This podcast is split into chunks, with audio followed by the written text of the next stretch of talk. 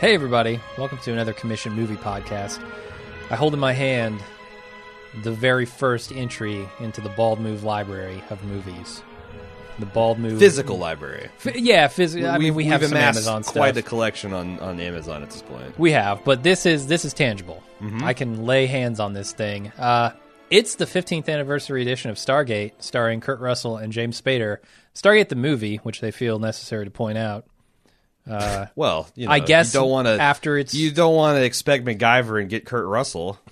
That, that's true. It Might break That's your true. brain. They also call it the film that unlocked the universe.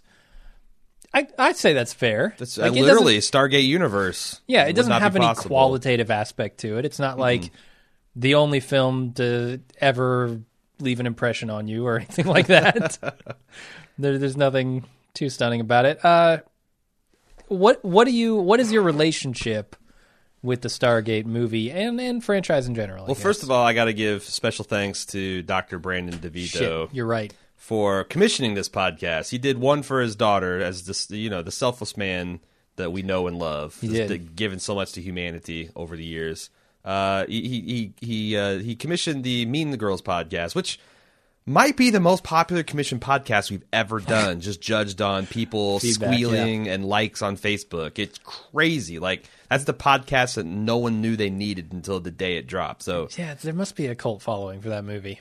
so, so, so thank you for that, Doc. Uh, but this is the one for himself, uh, the Stargate. Uh, it's you know released in 1994, uh, directed by Roland Emmerich. Is that Emmerich? Emmerich, I think it's Emmerich. And written by Dean Devlin. The, the dynamic duo. the dynamic duo. Yeah, you know them from movies such as Independence Day, uh, Universal Soldier. Did they both do that? They did, yeah. Uh, Okay. It's in the the day after tomorrow, Day After and Tomorrow, yep. Godzilla. God, not that- uh, not yes. the most recent remake, but the one before that with uh, Minus Bryan Cranston. Yes, yes, it's the one that had Matthew uh, Broderick. Matthew Broderick. I was trying Yeah. to think of. Uh, it wasn't Parker Lewis as the other guy. Hank Hank Asteria or something like that. The guy who Az- Azaria, Azaria, yeah. the guy who does all the Simpsons voices. yeah, it's a terrible film. Terrible, Yeah. wrong-headed film. Really rotten. Uh, some might say the same about this movie and or Independence Day. Uh, he says, with the reboot of Stargate, the Stargate movie, Roland Emmerich and Dean Devlin keep threatening us with, I want to revisit what made me fall in love with the property. For me, Stargate was a revolutionary storytelling idea, mixing sci-fi wormholes with an action movie set on another planet mimicking ancient Egypt. Throw in a girl and a troop of idiotic kid soldiers, and you can't miss. The movie, though, really shows some ugly cracks over time, like how Ra's explained to be the dying race that inhabits a human boy 10,000 years ago, where the idea for the big gold head and his minion animal heads come from. Sure, it explains the real life Egyptian artifacts, but no other has no other in story explanation. If he had been overthrown already on Earth by a group of slaves armed with sticks, how did he not ha- learn a lesson on the other planet and arm his ship with more than a half dozen soldiers to monitor an entire planet? After 70 years since the gate was dug up, did nobody ever try to randomly pick one more symbol? They just stopped at six and didn't bother to try the other 33 symbols one at a time to unlock the secrets of the universe? There's millions of combinations of symbols, but only one goes, but but it only goes one other place. Why not have an open close button then? Yeah, so I really liked this movie growing up. Okay. And amongst my friend circle, there was like a, a particular guy, you know, we know him as Ace Jace, but he legitimately believes this shit is true. Like he's read Chariot of the Gods. This was like a documentary for him. Like this this really uh opened my eyes to a lot of mumbo jumbo, not like I needed any more in my youth, but uh, I, I had fond memories of this movie, and then we sat down and watched the director's edition. I don't think we meant to. It's just that was the one that uh, was available. Like that's the one that if you just default Yeah. rent on Amazon, it, it shows it. And I, I came away thinking like, man, has this movie aged worse than I thought, or was it, it it made less sense, or what? So we decided to, of our own free will, get this uh 15th anniversary edition just so we could listen. We heard that it has an all-star commentary with Roland Emmerich and Dean Devlin. I saw that. I was like, we got to get it. We And- have to. So so my I, I took two sets of notes. My first was the first time through, and it was a lot more what the fucky than the second time through because I, Yeah. I I got this impression. We had a little bit of a debate after our first watch through. I was like, I think Roland Emmerich is a really good technical director. Like all the pieces are there. Like he's really good at uh, uh, compositing a shot. There's a lot of care and love in the design of this alien technology, and that, like the the Stargate concept is kind of interesting, and this cultural pollination of humans across the stars is is really interesting. But there's just a lot of things that don't that, that don't fit together, and he seems to solve this by just stepping on the gas. Yeah. Like before you start to think about like, wait a second, why is James Spader here translating this Stargate? And and why are they these troops ready to go the second it opens? It's like, nope, just hit the gas, we're in this another universe and weird shit's happening. Uh then the second time through, I, I feel like that that that was confirmed. That I felt like listening to Emmerich talk that he was fighting losing battles against executives that wanted him to continually dumb it down and take out the character what what little characterization and character conflict there was to take that stuff out and streamline it. I presumably for international audiences, which I mean that's his bread and butter. Like you don't need to speak English to understand what's going on in Stargate, right? Yeah, I I don't think so. I mean, it not, at least not the version that we see. Uh, the theatrical version, I think, is a little more fucked up uh, as far Could as be. narrative goes. I so I, at the same time he's talking I, about. think, oh I yeah, actually think the fighting. I think the narrative is much cleaner in the theatrical cut. It's just not as interesting and doesn't have nearly the characterization. I I guess I don't know what you mean by cleaner because to me, like filling in some really obvious gaps. It's uh, just a much it cleaner, cleaner. story. It's like it, there's nothing. Uh, If you mean more sterile, I'd I don't know. Like, well, like so, like a lot of things that he put in, a, a lot of the stuff involves going back to base camp and you know checking in with French Stewart, okay, yeah. and that stuff is horseshit. But at the same time, like the stuff he's talking about battling with studios to keep in, I think is all good Yeah. characterization and is necessary for the end of that movie Like- when like James Spader he had the decides to stay. yeah, He's he, you absolutely need that stuff, and I'm glad it's in that version. I don't know if it's in the original. The The theatrical cut does not have the stuff with Ra, like being taken up into the ship at the beginning. He was also talking about he needed to yeah, you just have the middle section that's all ex- pure expository stuff where he's wandering through And the even- halls of history. even that middle section, he said he had to like fight to get that in there. That was like a last minute thing. Like these Yeah. triumphs that he's talking about. Oh yeah, we had these great ideas and this last minute thing. Mm-hmm. Like this was the script was kind of saved by, you know, putting these ideas in here. Well, I don't feel like they saved it. I feel like those were bare bones necessities and if you didn't have that, this is a piece of shit. Yeah, there's a lot of scenes like with Kurt Russell and the the Shepherd boy.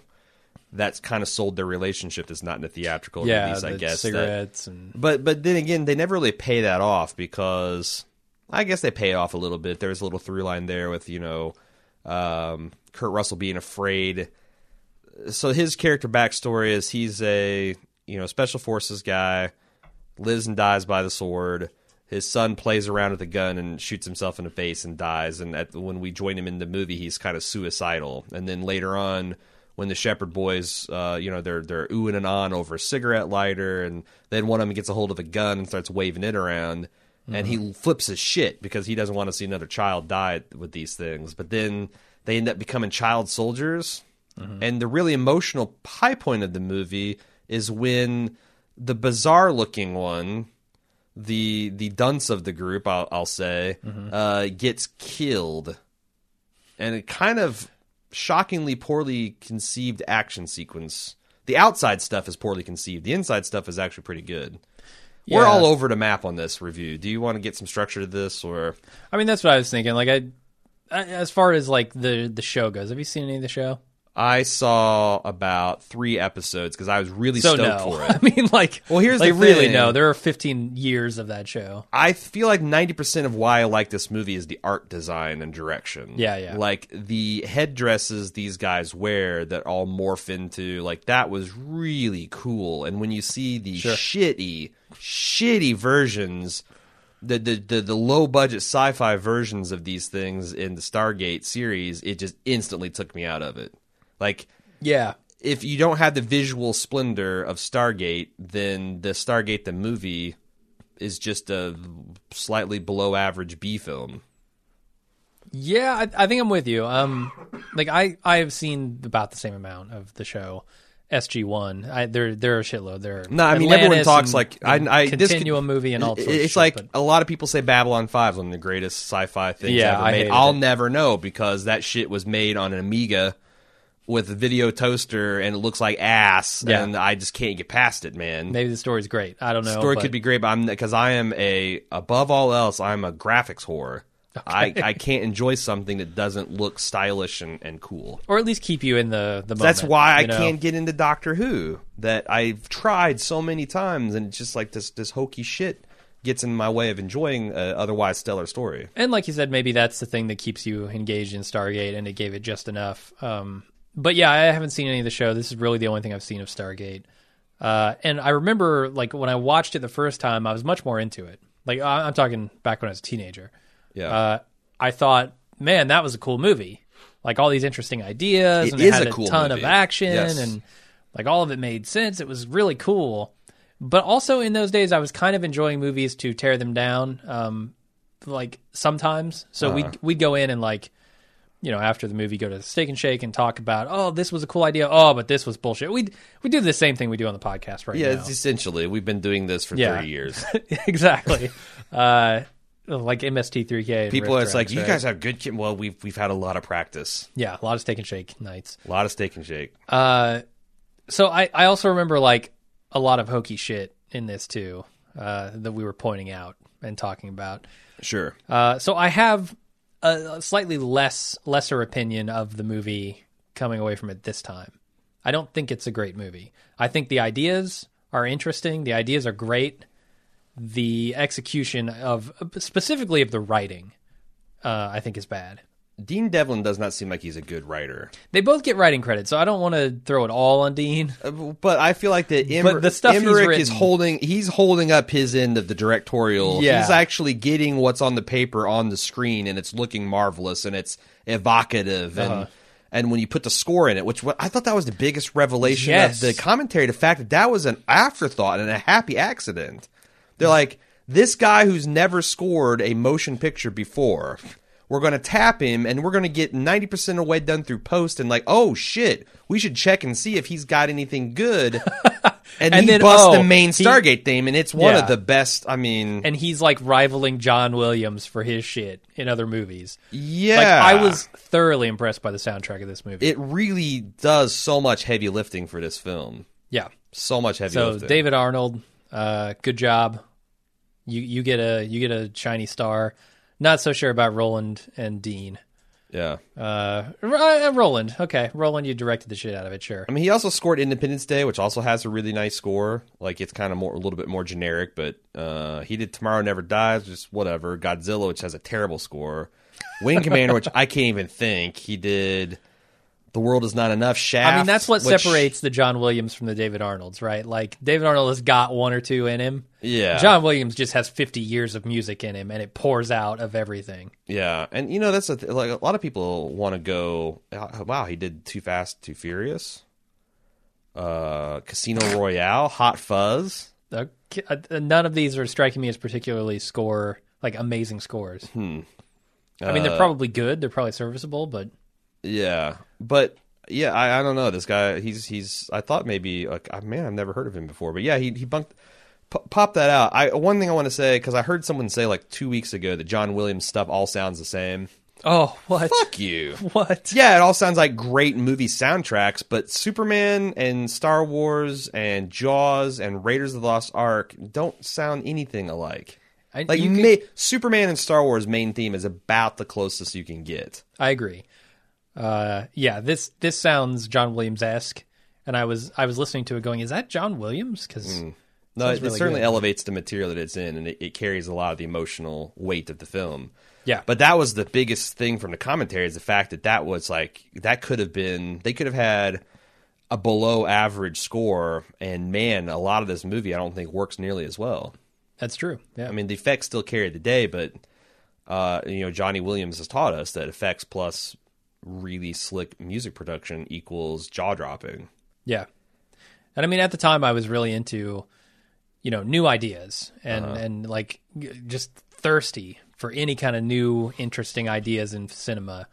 Um, and Stargate provided that, you know, this, this idea of a spacefaring Egyptian style race with with like aliens who are taking over ancient bodies from Earth. It's it's all really interesting. Yeah. But like the second time around, I'm just kind of I'm having to consciously stop myself from rolling my eyes at Well, it. so this is what I was trying to get at, and maybe more or less successfully got at at the V Commission podcast we uh-huh. did. yeah. That like the older I get, the the more alien invasion stories just don't fucking make any sense because they're either Yeah. going to be a one side slaughter, mm-hmm.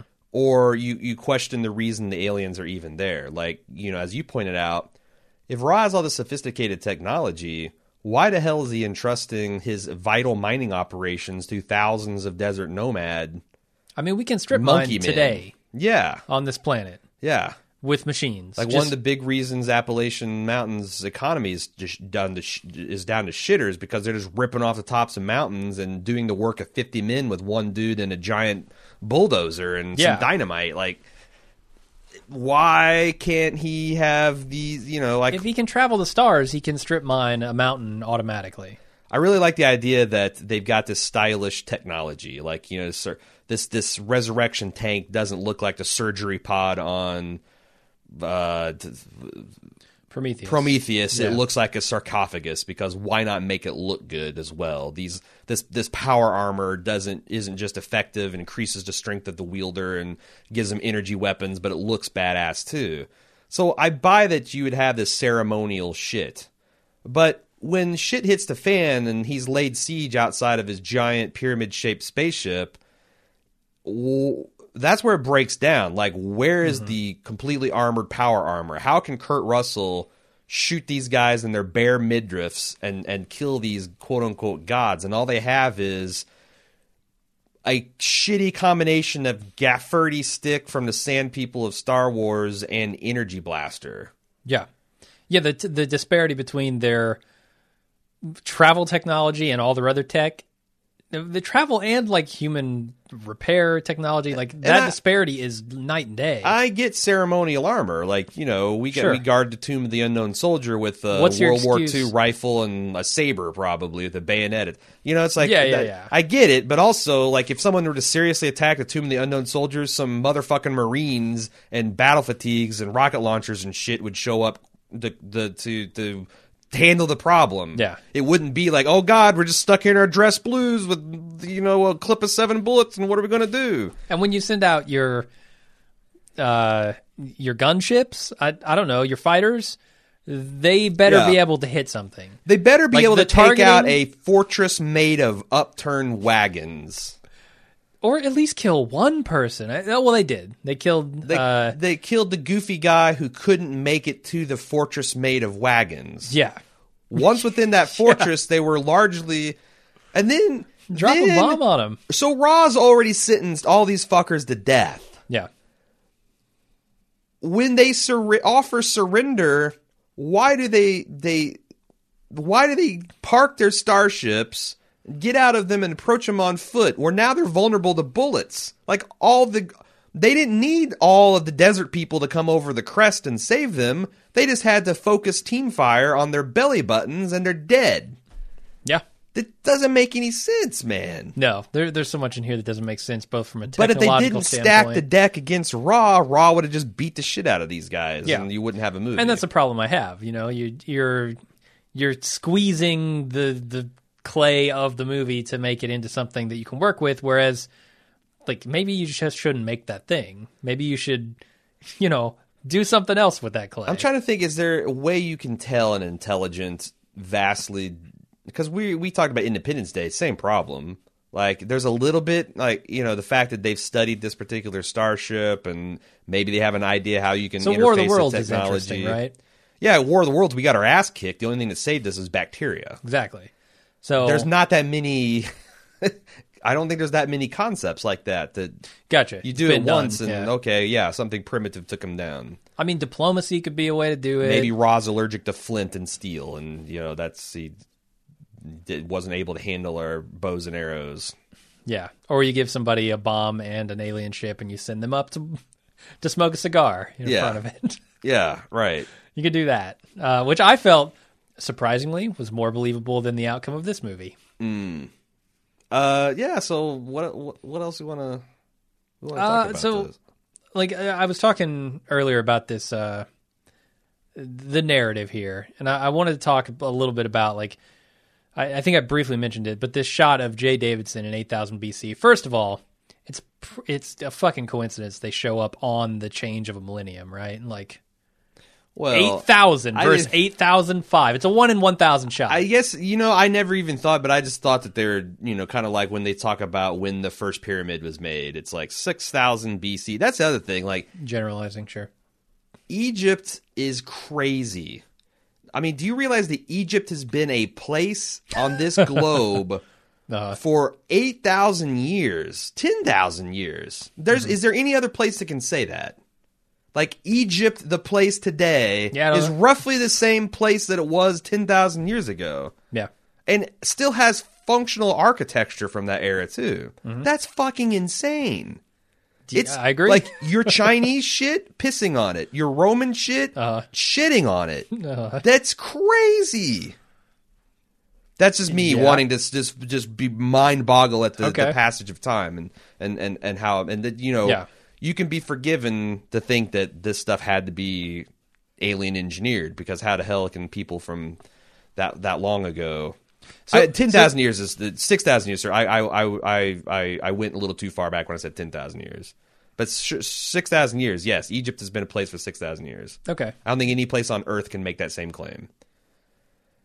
Yeah I, I don't know what you mean by a place like having culture Well, like like you- okay, so there's a place in France where there's cave paintings from fifteen thousand years ago or whatever. Yeah. but they did not call that place France, and it had fr- f- you know the borders of France and the kind of like cultural artifacts. Sure, sure. that have still kind of remained significant throughout.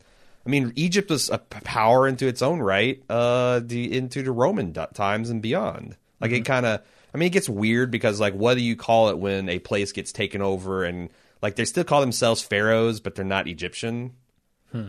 Like, I don't know but you know, it's like there's still some kind of cultural continuity there, but it's so it's, they they cheat a little bit, but still, still, that's yeah, insane. I mean, I don't, I don't think any, any of our major cultures or any of our cultures period are the same as they were that long ago. Egypt is probably the closest, I guess, Mm-hmm. that we have. Sure, uh, but uh, so this idea of like the alien comes down, takes Jaye Davidson up, and uses his body to become uh, raw in, incarnate. I don't know, raw in. He's he's not really Ra. Like he's some. What is the fiction he's spinning here? Because he's he. These people think that Ra is a god. Uh, I understand because he came down out of the heavens in a fucking pyramid, yeah, started taking people up, and then turned like Egypt into a slave colony for a while, Right. Mining this stuff, and then blew them up because they yes, they talked too much. they knew too much. Well, no, they did the the, the exact opposite. Oh, that's right, they Ra was him, away, yeah. the slaves would play, and they they did rebellion, and then buried the Stargate. Which So he learned nothing from this. and there's an interesting thing that uh, they have these in, in the director's edition had these fossilized Anubises and and whatnot, which is they they intended to suggest that Ra tried to use the star like it's a total surprise that this end of the Stargate was disconnected, and Yeah. he sent dudes through, and they just materialized in a rock and fossilized yep. which I thought was a cool concept that didn't make the movie proper, but you know, again, it was it was kind of neat. But yeah, the humanity uh, was able to overpower the laughably underpowered alien gods while Ra was away, and overthrew their overseers and walled off the Stargate, which is well enough. And then Ra's reaction to that was to outlaw reading and writing. So that they couldn't organize a slave revolt like that again. And then here come the fucking humans again. Right. I mean, they're all humans, but here come the Earth Yes, humans, the, the Earth. Earthlings.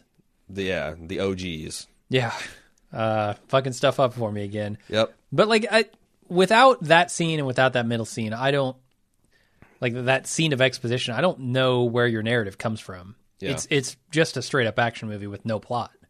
Like I think I don't know. I think like going through a Stargate, like finding a Stargate, going through, and there's some crazy shit there. No, I I, I that happens to be a I think that the movie would be much more open to interpretation. Like you could validly say that, uh, you know, maybe Ra is actually a human and he's seeded and he's he's seeded human life on these planets that are his mining colonies to suit his whims, rather than like it's not important that Ra abducted a little boy and the humans are easy like that stuff is like that's that's one vision but it's like the identity of Ra and his backstory I don't think makes a significant impact into the plot. Hmm. Because like here's my Okay. interpretation is 8000 BC they had Ra who's a tribal god and kind of the same way that Yahweh was a tribal god of these you know the the precursors to the Israelites who then turned into the the the you know this this shepherd god turned into this monotheistic religion that then morphed into Jesus Christ all that stuff. So Ra Ra was probably already a concept amongst these people that uh, the alien who became known as Ra co-opted. Like I don't think he started the worship of Anubises and Oryx, uh, Horuxes and all that stuff. I feel like that he took these elements and then aped them and said, "I am your god." It wasn't like So I'm not, It's kind of like, like- an Ewok C-3PO situation. They already had the Golden God. He just happened to show up and they, yep, I'm the man. It wasn't he landed and No, said, I, I get that. I just don't. Th- there's some there's some weird knot there that f- flows back in on itself. I think where like how much of so the pyramid stuff was obviously him. Like Yeah, those were his essentially landing pads for his spaceships, which I thought was a cool idea. Well, they had they had no concept of like we're going to build pyramids. That wasn't something Egyptians did. No, he it, was up. literally engineered expressly for landing pads for his spaceships. yeah. So I like I don't know where your assertion comes from that they already had all this culture. No, we no, no, don't no. see any of that. That's what I'm saying. Like, just like you know, Jesus Christ was not part of the godhoods of these sh- nomadic shepherd tribes that lived in Mesopotamia. That was like Mm-hmm. you know, like the, this this this the pre-runner to Yahweh, like the whatever the precursor of Ra that became the Egyptian. Like that's what you know he he might have even kind of shaped the religion from there but he they had this kind of like chorus of gods that he co-opted yeah this is before i mean 8000 bc is way before the pyramids Yeah, I just I don't I don't see that in the movie.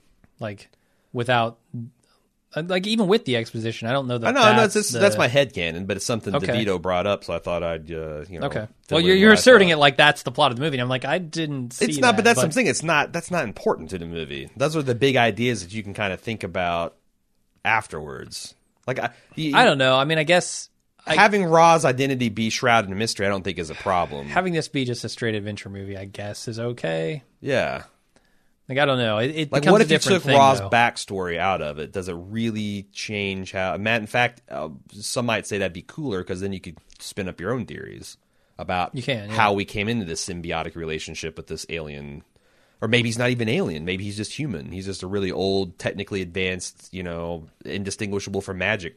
Well, they show human. an alien face at the end, But they didn't like, have um, to. That's what I'm saying. They add, in fact, they added Oh, all those effects way after the fact, after they shot the bonus scenes. Yeah, with- yeah. So like th- that that was stuff. In fact, you. It's funny because I never thought that, but when you were watching it, you said it's kind of jarring. I don't get like this alien mask coming outside of his face. Like, what does that even mean? Um, like that's just to suggest that he's not really Jaye Davidson. He's really this alien inhabiting Jaye Davidson's body. Yeah, and I mean, it could be you know the dematerialization of that body and the explosion or whatever. And oh, now your your vessel is taken away. Here's who you are, and you're dead. That wasn't even an effect. That's the actual what happened when they asked Jaye Davidson to take his nipple rings out. he just it's got so angry at the mere suggestion. That's not also uh, another factoid we gleaned from uh, that apparently Emmerich has so little control over what's going on in his his his movie that going up and saying, "Hey, can you take your nipple rings out for this? We need to see you bare chested in in your like tribal outfit." Uh, nope, I'm not going to do that. My nipple rings are non-negotiable; they don't come out. And then they have Yeah. to engineer a goofy-looking breastplate for him so they hides it in later appearances. But I thought that was really weird. Like, who the fuck is Jaye Davidson? I get that Emmerich wasn't Yeah. exactly the Independence Day big swinging dick. I want to make Godzilla, even though it's a terrible idea, Emmerich. But still, he's the director of the fucking movie. And who the hell is Jaye Davidson? I, no one that I'd heard of. He's the lady boy from the Crying Game, which was kind of uh, Never saw indie, you know, hit at the time, but it's not like he was a huge actor, No, I didn't know him from. let alone a in the Wall. Hugh Jackman. Uh, yeah. Well, I I don't know. So there are other scenes in here where I'm like, you know, the the soundtrack is propping up the movie, like, and and some of the grand ideas are are maybe doing some heavy lifting where the details aren't like Mm-hmm. th- this idea, th- this scene specifically where they walk through the Stargate for the first time. Yeah, Super impressive, and I mean the score is swelling, and you're getting this grandiose, epic feeling, and yeah, and the the, The the, effects Stargate effects decent. still hold up. Yeah, like going through Yeah. the Stargate is still kind of. Um, on a big screen, it's really cool because it's like a, like a it, it's immerses you into the motion of it till you feel like you're kind of in a roller coaster simulator. Yeah, you feel like you're about to take this journey with this epic journey with somebody, and Right. and that I feel like is a little, slightly betrayed later in the movie, but Mm-hmm. but for that moment, you feel real good about it. Other than you know, there's some weird shit going on, right? Yeah. Like. You got all this equipment. You've been working on this for two years. You didn't realize these were constellations. Right. Great job, military. Yeah. This is what America can do when they really put their mind to it. Yeah, Uh, what about the other 60 years in between finding it and, and, and like the doc last two? What's the harm in trying the seventh seventh chevron, just random ones until you get like, and you got you don't have to send people through. Probes. You can send Yeah. probes, and also the first probe gets there and the Stargate shuts. Mm-hmm. Uh, you then just send man a manned mission. You don't send more star. You know, you don't send other probes to to, to try to optimize. It just seems again, it's an action movie, but the things just escalated fast from like we now know we can open the Stargate. It's open. Let's send people through. Like there's a space of five minutes that all that stuff happens. Well, here's another huge problem. Yeah, They make it very clear that when they go through this Stargate, they're going to have to turn it on on the other side to come back, right? sure. How did they get information back from that probe? What do you mean? I mean, they sent it through and boom, we got the info, all the the readings. Is it beaming shit across the entire known universe? No, no, no. said? It's it's that's why they lost contact when the Stargate shut after a predetermined amount of time. It they lost because they were, it was able to beam the signal okay. the, like right. I guess thirty feet across the Yeah, yeah. Stargate. But then as soon as that thing shut, then boom, it, they lost it. But you can send another probe, or could you experiment with like, okay, we're going to park a probe in mid transit to yeah. try to keep it open for longer periods of time? Yeah, judging by what the rings do to people, And also, I think it probably would. why can't you open it from the other side? That was the other. Thing. They don't have the symbol for Earth. They don't have No, but I'm saying like symbol. if you open up like I know it's not a Stargate, but the teleporter technology that works on Ra Starship Uh, is bidirectional. yeah, Is it weird? I think it's weird to me that the Stargate isn't. That if you open it up from Earth to is it Abydos? Is that what they decided to call it in the series? oh, I have no idea. whatever this whatever this uh, planet is. Uh, that while that's open, why can't you go backwards through it? Who says you couldn't? they just multiple times in the movie they say like French Stewart says it doesn't work that way. You have to we have to open it from this side to get back. That's the other thing. How the fuck do they know anything about this? right? Like they haven't ever turned it on, Yeah, but they've got all this stuff hooked up to it and they know they're going to be able to get readings. they're and- ready to go. Like they haven't even translated the thing fucking correctly, but they're able to make this machinery work. Yeah, That's fine, whatever. You got to you got to suspend some disbelief when the movie's going to be 4 hours long. Having said that, like I don't know. Turn the thing you on. go and do from the first 15 of the cut. minutes you're in the stargate like this movie is just plowing through plot in the first 15 minutes and I, I felt like that that's where it feels really threadbare like you know Well, all they had to do was establish two characters, right?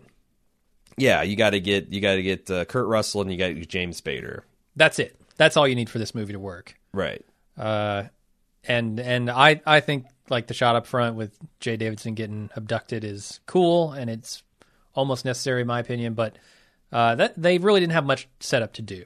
Like found a Stargate. Here's Kurt Russell. but you've been working on this James for Spader. 70 plus years to where like why is it just now it's so critical that they open the stargates like I, yeah, why did they start working on it two years ago as opposed to 60 Mm-hmm. years ago? Yeah, and there's I feel like maybe they answered the plot to that, but I just don't understand like why it was so critical to get it going now. Like uh and and once it was open, they were just ready to go. That felt a little I don't know. I, I felt like I needed the movie could have used some time to breathe there. I'm surprised they didn't make any allusions to like, oh, we've got a, like Independence Day does. We got a lot of our technology advances from this thing, from studying it, because back in 1940, there was nothing like this on the planet. Yeah, So yeah. No, I, I just wonder if like yeah, if they made a better case for why they're going over there. Like uh, you know, we need to get this. But essentially, it's like hey, we're gonna go reconnaissance and blow it up if if, if there's even a, a, a bit of, of harm here. yeah, I'm cool. I mean, the spirit of exploration should, Yeah, I guess should be alive and well. I have no problem with doing things just cause, Yeah, just no. because you can. I get it too, but why the military had a whole installation Yeah. dedicated to Stargate for uh, presumably years and years and years of fruitless effort, but they still have this, you know, squad on standby. I think I just rolled it out of like the Indiana Jones warehouse where all the relics are put. Like two years ago. Oh, what's this? We found Yeah. Dusty in the back corner. Sure, sure. Let's roll that thing out there. Oh, Ne- next year's be Ark of the Covenant to wheel out and see Uh-huh. what's going on with that. Yeah. Uh, the military also. I mean, now that we're talking about them, is is pretty dumb in this movie. Not only Yeah, are they not realizing these constellations, but they freak the fuck out when they go inside this alien settlement, and all they do is close the gates. Like, yeah, which wasn't in the original mean, theatrical maybe- release. I thought that was a weird one to put back in there. And also, like this Yeah. movie is in that uncomfortable no man's zone where, like, you still had Rambo and Commando era gun. Like every one of these highly trained soldiers carries their gun at their belly button, mm, yeah. pointed vaguely, and there's muzzle sweeping each other left and right. That's like so jarring now because every single major big budget thing has military advisors that and they've decided that hey, shooting from the hip is much less cooler than actually realistic military precision, mm-hmm. but it gives it a slightly daffy commando feel to everything. sure. When you're just hosing things down from the hip and But everything felt like that. I mean, the the fighters shooting their green shit to no effect, and yeah. But that's everything just that's feels more like of a convenient sloppy. That's more of an Independence Day kind of issue where it's like, well, you, if if you made this weaponry as powerful as it probably yeah. was, then the humans have no effect. Whereas, you know, the guys holding guns wrong and blinking when they shoot and and pointing guns at each other to make points of emphasis is just jarring to a modern modern audience. Yeah, I, I think it's just a sloppiness across the board, you know, lack Mm-hmm. of attention to detail and like realism, like getting any kind of sense of realism. It's more about spectacle. It's more about uh, look how amazing all of this stuff looks and these ideas are interesting. It's The other unfortunate thing, and this happens to every movies in the '90s, is CRTs. yeah, anything where they show a monitor and it's this crappy old, you know, IBM PC graphics just looks ancient. yeah, Like like the cutoff between flat screen and tube is was is stark. And same thing with like kind of um, when you see like self like movies where people were go- going on cordless phones. Mm-hmm. You know, it's like that was not that long ago, but man, it looks archaic as shit. It's like a rotary dial. twenty years ago this movie was made. Yeah, like rotaries, 20. rotary dials now look stylish. Like when you see them in Fargo and stuff, it's kind of cool. They don't look like a throwback; they just like old school cool. Where Yeah. cell phone, computer technology, all that stuff just aged in dog years. Man, it looks it looks prehistoric. Yeah, some of this stuff I I understand, like I totally agree with what you're saying where it's not meant to be, but like a lot of the times you can get away with the CRT look because believe it or not, a lot of these technologies that like really high end installations use are archaic, right? Like Yeah. I mean, shit, I worked at an insurance company that was using a DB2 database from the 60s. No, I, yeah, I get it. I mean, that shit happens, especially with government and military. Like, Yep. you look at the shit we sent, like people to the moon with recently, Mm-hmm. uh, and out into space with, and it's like you can't believe it. No, yeah. Like You're our shocked cell that they would phones even risk it. hundreds of thousands times more powerful than the computer that ran the space shuttle, let alone Yeah. the computer that ran the Apollo missions. Exactly. So like sometimes it's it feels realistic, but a lot of the times, yeah, it's just like, man, I don't know if I can watch this. So we talked about the big. Uh, we've we've talked about kind of the big problems with Ra's part of the plan, but the other thing about the the with the overthrow Ra and everyone's like rah rah, everything's awesome. We've won. And I guess Stargate, the series, blows this wide open. But why does everyone assume that Raw is the big bad? Why wouldn't you assume that he's some fucking middle manager and that now you've actually pissed off the corporate boys that are going to come and just glass your whole planet? well, the story doesn't the story tell us like his race was dying, and he set But off. why I- do we think know, that eight thousand years ago these people had an accurate understanding of the socio political situation of this alien race that they considered gods? No, I don't. That's what I'm I saying, like, I don't assume that they do. I, I mean, to me, like uh, you go back through the portal and you blow it the fuck up, or you bury, or you do something because nothing good can come of t- tussling with these guys. well, so I mean, I guess that's a good start to a three-part trilogy, which they weren't doing back then as much. Yeah, Uh, and they wanted to. but- like that's the other thing we got from the commentary, and of course, you know, the doc uh, alluded to in his comments there at the beginning of the podcast that they wanted this to become a trilogy. But that's the thing; they do tell us, the audience, over the course of the movie, that this is the last one of his race, and he's the ringleader. And Yeah, I get it. Like all my problems with that is do. meta, and I you can't. Yeah, you can't have a movie where you've killed one of the underlings, and that's the end of the franchise. That's the end of the movie series. Mm-hmm. Can't really do that. I mean, because then you know there's a horrible fate waited waiting for these people in the wings. Yeah, a, a couple things I did like, other than the art design of the Stargate stuff. I like the idea that Daniel was able to go back in time and know enough about Egyptian dialect and writing that even though this was not quite the same, he was able to make rapid progress with them. And I kind of like, I was trying to ex- under, understand this. It'd be like if you were beamed back into like William maybe even before the like the the uh, Canterbury Tales era, uh, where everything is like recognizably English, but kind of like uh, Jabberwocky type English.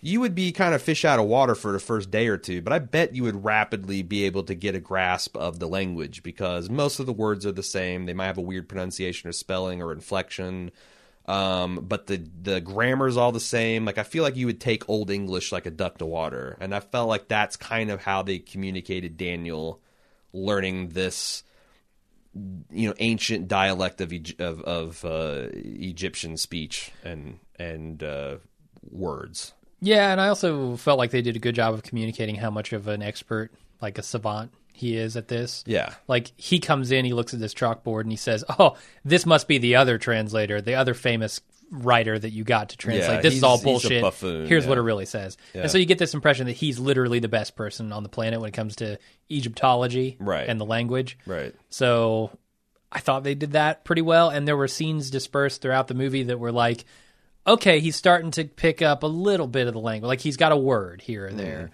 And like he kind of, his eyebrows perk up when he hears a specific word and he mm-hmm. understands what that word might be. Mm-hmm. Uh, they did a good job with that. I do think that like whenever they're discussing the final symbol, it's like, oh, look at this symbol. You take a couple squiggle marks away, and this is your your final this is your final symbol, and everybody's like, oh, how do we overlook that? And I'm like, wait a second, like you know the difference between a lowercase i and a lowercase l is a dot at the top. That's important. Like, how do you know that this is the like? And as the doc suggested, you got fucking probes. Pop open all forty combinations on that last on that last chevron and see where it goes. But then on the other, like he did the opposite, where this boy is kind of like free forming this this written language that he's. You know, it's like I get that Daniel, who's literate and has understood the language and study it, would get it, but like this shepherd boy is going to pick up uh, everything about the the writing system and starting to write letters and whatnot, and that's just the one he writes. Just happens to be the, the. How do you know? How do you know that what he's scratching that you go and add a bunch of symbols to is the actual Stargate symbol? Yeah. How the fuck does that kid know? How the fuck do you know? I feel like it had That to do just with came. the moons, that just but, I, I I get it, but I'm saying that but that raises Plus, its, it's like problems. Earth's got one moon and one sun, and this was got three. So you think that that's like, is this the only planet in the universe that has three Exactly. sun- like, Yeah. very peri. I don't know, very uh provincial look at the universe, and I felt like it was com- both of those instances of finding the seventh chevron was just complete ass pulls on Yeah. Daniel's part. Yeah, I'm with you. I, I think there's a lot of that in this I movie. do I do like how they played Spader played him as like autistic. Like he didn't I don't think he really understood the soldier's animosity t- uh, to him. okay. Like you know, it's like this wasn't an ego thing like oh yeah, I absolutely can translate that. Uh with the with the caveats that I'll need a bunch of samples of writing and I'll need to explore and find these plates. And I'll, like, I know he didn't, he probably expected them to be on the other side, just right there waiting for him. But like when the guys were dicking with him and throwing his shit around, it just it, it didn't even bother him. It's just like, well, this is one other thing happening to me. Just like my desert allergies, he just took it in stride. He didn't take it. He didn't take it personal or any kind of blow to his ego. It's like it didn't even register Yeah, I don't. that this was a human being being mean to him. You're right. You're right. And now that I'm I'm thinking about it and looking at it, I I don't know that he has an ego. He seems to be a character who's driven only by his curiosity. That's what I'm saying. Like he felt very. That's uh, interesting. He felt like he was uh, a character on the spectrum before people even use words like the spectrum. Like you know what I'm saying? Well, like, I'm not even like so sure. Maybe like, he he's is. a I'm, Revenge of the Nerd type nerd, but a lot much more modern take on that. If that makes any sense? no, I, I don't know. Revenge of the Nerds. I've not seen it. Oh well, you're not missing much. Okay. Uh, no, I, I'm not even saying like there's anything, any social hangups he has or anything. I'm just saying like, I- and I think there there probably are, but specifically, I think he's driven by curiosity. Like his plan is come through this thing and explore. He doesn't give a shit about these military guys' missions, and when they start picking on him, he's like, "Well, I'm here on an alien world. I'm going to keep exploring because this is fucking cool." Yeah, no, and that's the other thing is like I don't know that you needed the relationship with uh, Shardy uh, or whatever her name was because I feel Sade. like Sade. I feel like that that Daniel would want to stay here, no contest, even if it was nothing but shepherd's boys and weird lizard turtle horses. Like this is what he's spent his whole life leading up to. Of course, he'd want to stay. Do they bring anything back that says like, "Here's what we went through," or are they going to have to like come a back wicked through case of ancient? Egyptian desert herpes? Yeah, That's what they brought got back. got it from the kid who got blown up. Uh, no, I'm wondering. So oh, they're going to have to like wait, send you another think Daniel's the only guy and- that got a that got a hot chick sent to his room just because he got the Ra necklace? I bet I bet enough of the Ra stank rubbed off on Kurt Russell and uh, Kowalowski that they got the women too. They got the women treatment. Yeah, no, I, I'm, They're I'm sure. probably less chivalrous about. No, I can't possibly take advantage of your willingness. I wasn't going with space herpes here. Okay. I was going with was literally space herpes. like, like what's the next step? So he says, "Leave me behind. I'm staying here." You, dude, you got a fucking Stargate. You're not like. It's like you're living next door to Earth. It's not like you're stuck here. Yeah, but you know Jane Goodall. They're going to be sending people back through all the time. Diane Fossey and. Jane Goodall can go to the apes whenever they want. We got airplanes and shit, but they still like to set up their base camp with them because that's what they That's want fine, to do. They that- don't want to miss. They're I- like I get like it. Aerosmith with monkeys. They don't want to miss one thing. I get it 100%, but that moment is played like farewell. Yeah, I, yeah. Like, other I'm- than I'm like on we're the going to alien be planet running now. train on this Stargate Yeah. back and forth. Dude, we're going to have a city set up here in about a month. So, But he did say they also said I'll be seeing you. Like I didn't feel like it's a farewell. It's more like, hey, I I don't actively hate you anymore. You have my respect as a Okay. as a human being and a and a we've been and a- through some shit and together. a now. masculine figure. Yes. All right. All right. That's what I took it from. And then Kurt Russell gets his moment with the the the main kid. I don't even know what his name is. I don't either. The shepherd boy. Yeah, which comes full circle on, you know, his kid. His kid who shot himself with a gun. Yeah, this kid. Now he feels like he's got a new kid, which He is a didn't shoot himself replacement for his old so kid. It's kind of fucked up. Yeah, yeah, It's a little dark. yeah. hey, it worked for Job, right? That- That's true. Yeah. You got a better son. This guy can handle a weapon without pointing at his face. Yeah. I also like their anti smoking PSA, like right in the middle. This guy's got a, what, I would guess 20 year smoking habit. Sure, Kurt he hands Russell. a cigarette to this kid. The kid coughs and he's like, yeah, shitty habit anyway. And he throws him away. He's done Yeah. smoking Yeah, no, I, I feel like uh, because one kid coughed. yeah, and, and Emmerich was really proud of that. I, I mean, it says what he wants to say, right? Right. But it does it in kind of the over the top Independence Day way. I just feel like you got Kurt Russell with with uh, you know expeditionary sunglasses and a a, a, a, crew top crew cut you know straight Oh out of Street God. Fighter guile. Yeah. Smoking cigarettes, the coolness of that is not going to be overcome by five seconds of a desert, you know, shepherd boy coughing his first cigarette. It's going to be like, yeah, you got to, you got to, you got to overcome that. Your body retching and, and not wanting to take this combustible. to be as cool as Kurt yeah, Russell. yeah. Gladly, you'll do that, right? Of course. I mean, if they'd shown, if it was just like, you know, beginning of the movie Kurt Russell, where he's sitting there trying to talk himself out of killing himself, looking like he's post Turkish prison Lawrence of Arabia, he's smoking. That's a lot less cool. But Kurt Russell Yeah. with his crew cut and his guns and his his his uh, tight shirt and his, his his sunglasses, that's that's something you want to you want to muscle through that coffin. I would assume so, yeah. You know, like Joe Camel, man. You know, Roland Emmerich and Dean Devlin go to the dweeb well often. The dweeb hero well. Yeah. And I'm using dweeb only because it's used in the movie. Sure. Uh, that's not a word I use ever. I'm not even sure that's a real English word when he says, "You guys are probably not familiar with dweeb." I, I'm barely familiar. I think I've only Yeah. heard dweeb, refu- uh, you know, used in a Roland Emmerich context. Yeah, so like you've got Like in this nerd, movie James geek. Spader, you've got in Independence Day uh, Jeff Goldblum's character. Sure. Godzilla, you got Matthew Broderick. Like all these people are nerdy. It peaked at jo- uh, Jeff Goldblum. Yeah, yeah. I mean, Like he's, he's, by the far alpha. the coolest. he's the alpha alpha dweeb. yeah, but they all are right. They all save the day.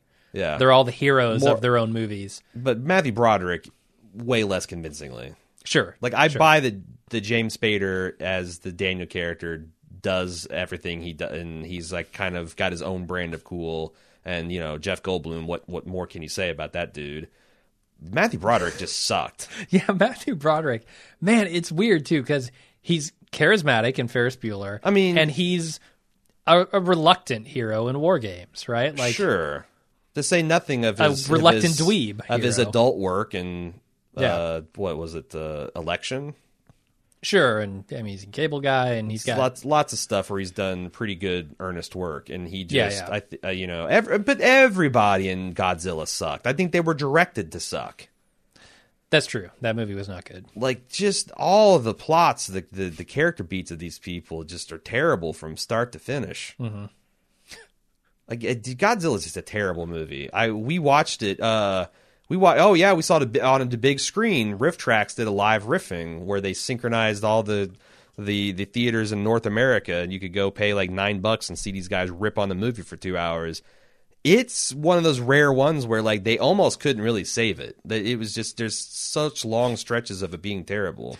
Yeah, it's pretty bad. I rem- that's one of my very first cinematic disappointments where I got really hyped up for something and it looked so cool and they were saying things like you know, we're going to do a serious take on Godzilla. This man in a suit shit was just silly and stupid, and we're just going to be Godzilla refined and fucking Taco Bell. You're collecting the the you know you remember that there was if you spelled tail, you won like a million dollars or something. I do remember that. Yeah. We spent a lot of time at Taco Bell collecting yeah. those goddamn Godzilla cups and the Batman cups before them. And it was just a flop. Terrible, terrible movie. Did, I found out the McDonald's Monopoly thing has been stacked all along. I saw that same Reddit article for five years from like 1995 to 2000 or 2000 to 2005. Some is an inside job. Yeah. Some guy was stealing all the valuable pieces. Anyway, that's Yeah. that's not pertinent to this movie. Good, good Uh, work if you can find it. I don't know what else I want to say about this thing. If you got anything else, I'll entertain it. I'm looking through, but no, I feel like we we covered most of the stuff. I will say that I feel like uh, I was expecting Emmerich and Devlin to be much more cynical, but I feel like they're just they are. Uh, Emmerich is the greater of the two, but they're both sincere in their love of this art form, and they want to make good movies, and they feel like they are making good movies. and I think maybe Roland Emmerich with a great script could direct a good action movie. Like like uh Plus, the other thing is he should go full on Michael Bay, right? if you think about these things as like take out all the dialogue, make it a silent movie. Does this co like an international audience? Will this thing play? Yeah. like you don't you don't need to read subtitles if you don't want to. You don't need this dubbed in your language. You can just watch. You can just watch Stargate and it plays without any of the dialogue, and you get the basics of the story. And the visuals are really really cool, and the sets, like you know, they talk about building this Yeah. huge set exterior set of this uh, pyramid thing out in the desert and how that was a real location and how much time and effort and like some of the legitimately cool things like the when Daniel gets dragged across the desert how they were able to blend in puppetry and a horse in a costume and a dog in a costume dragging a doll, and it just all kind of hangs together and is cool. Yeah. You really, it's like okay, like you you some of the fine like you're never going to be uh, a a Spielberg or uh shit uh, Paul Thomas Anderson. You're never going to tell. like that's what he wants to do, though. He desperately wants to be Spielberg. I think he likes to make movies that people like. He's a little bit of a Michael Mann. Yeah, I mean that's kind of how I define Spielberg. He's making movies for everyone with the a heartfelt note and spectacle and a sense of wonder. I feel like that's what Emmerich's going for. He just doesn't quite nail it in the same way that Spielberg does. Yeah. He's he's stuck somewhere between Spielberg and Michael Bay, and I don't know that that I feel like that's kind of a no man's land. No, I'm not Michael Mann. anyway. I'm sorry, Michael Bay. Jesus, don't want to get those two. Yeah, oh no, God no. One guy made Last Mohicans, and the other guy and Heat, and the other guy peaked with The Rock, Uh, which is admittedly like you can give Michael Bay as much shit as you want, but The Rock is a fun, fantastic movie. he knows what he's making, Yeah, and he has no qualms about it, and I don't either. yeah, and I feel fine. like Roland Emmerich is the international version of Michael Bay. Okay, Like Michael Bay is all American. This is what Americans want to see. the intergalactic version. Oh, yeah, the eight thousand year old Stargate version. Yeah. All right. Well, that's a good as good a place as any to end this podcast on. Thanks once again for all your support over the years, uh, Dr. DeVito. Dr. Yeah. DeVito. Uh, amazing. We, we we certainly appreciate it. We hope that uh, you got a couple chuckles or some interesting nuggets out of our Stargate coverage. If, if nothing else, you soaked us for the 15, 15 anniversary collector's edition of the Blu-ray that was quite reasonably priced on Amazon. Quite I, I hasten. It did, didn't exactly break the bank. But thanks for commissioning that. It's a lot of fun. So Yeah. this is one of the more fun things we do in Bald Move. We still got a lot of stuff. You know what we're doing next? Empire Strikes Back. Empire Strikes Back. The Commissioner strikes again. Man. with, with another uh, just like I can't believe I'm being paid to to do this podcast. Uh-huh. Uh, if you'd like to find out how you can commission a podcast, we're getting getting getting geared up because we've got like four or five of the community commissions. It's starting to get a little threadbare. We're gearing up. We'll, we'll I'm going to commit to before 2015 is done. We're going to have a, a, a new slew of offerings. We're going to replace the ones we've sold out on and put some new community commissions. That's another economical way to get. Probably hold a vote in the VIP section of the forum so we can get uh, the club members' kind of thoughts. Uh, so if you want to get in on that, check out the VIP forums. You want to find out how to get in the VIP forums, go to club.baldmove.com and you can go to baldmove.com slash shop if you just want to pull the trigger and commission a podcast find out how much it is and kind of the details on it uh, all that's on baldmove.com slash shop or if you want to browse the remaining community commissions to see if there's any low-hanging fruit yeah. there To pay like 260 bucks to get Shutter Island going or something. uh, but yeah there's there's some still some some good ones with like maybe 50% support i feel like yeah, yeah. I feel like all the ones that are going to get commissioned have already been commissioned. We'll we see. need a new batch. we'll see Who knows? Uh, all right. Thanks, everyone, for listening. We'll uh, probably be back next week with another one of these Empire Strikes Back. And until then, I'm Jim. i'm A.Ron. bye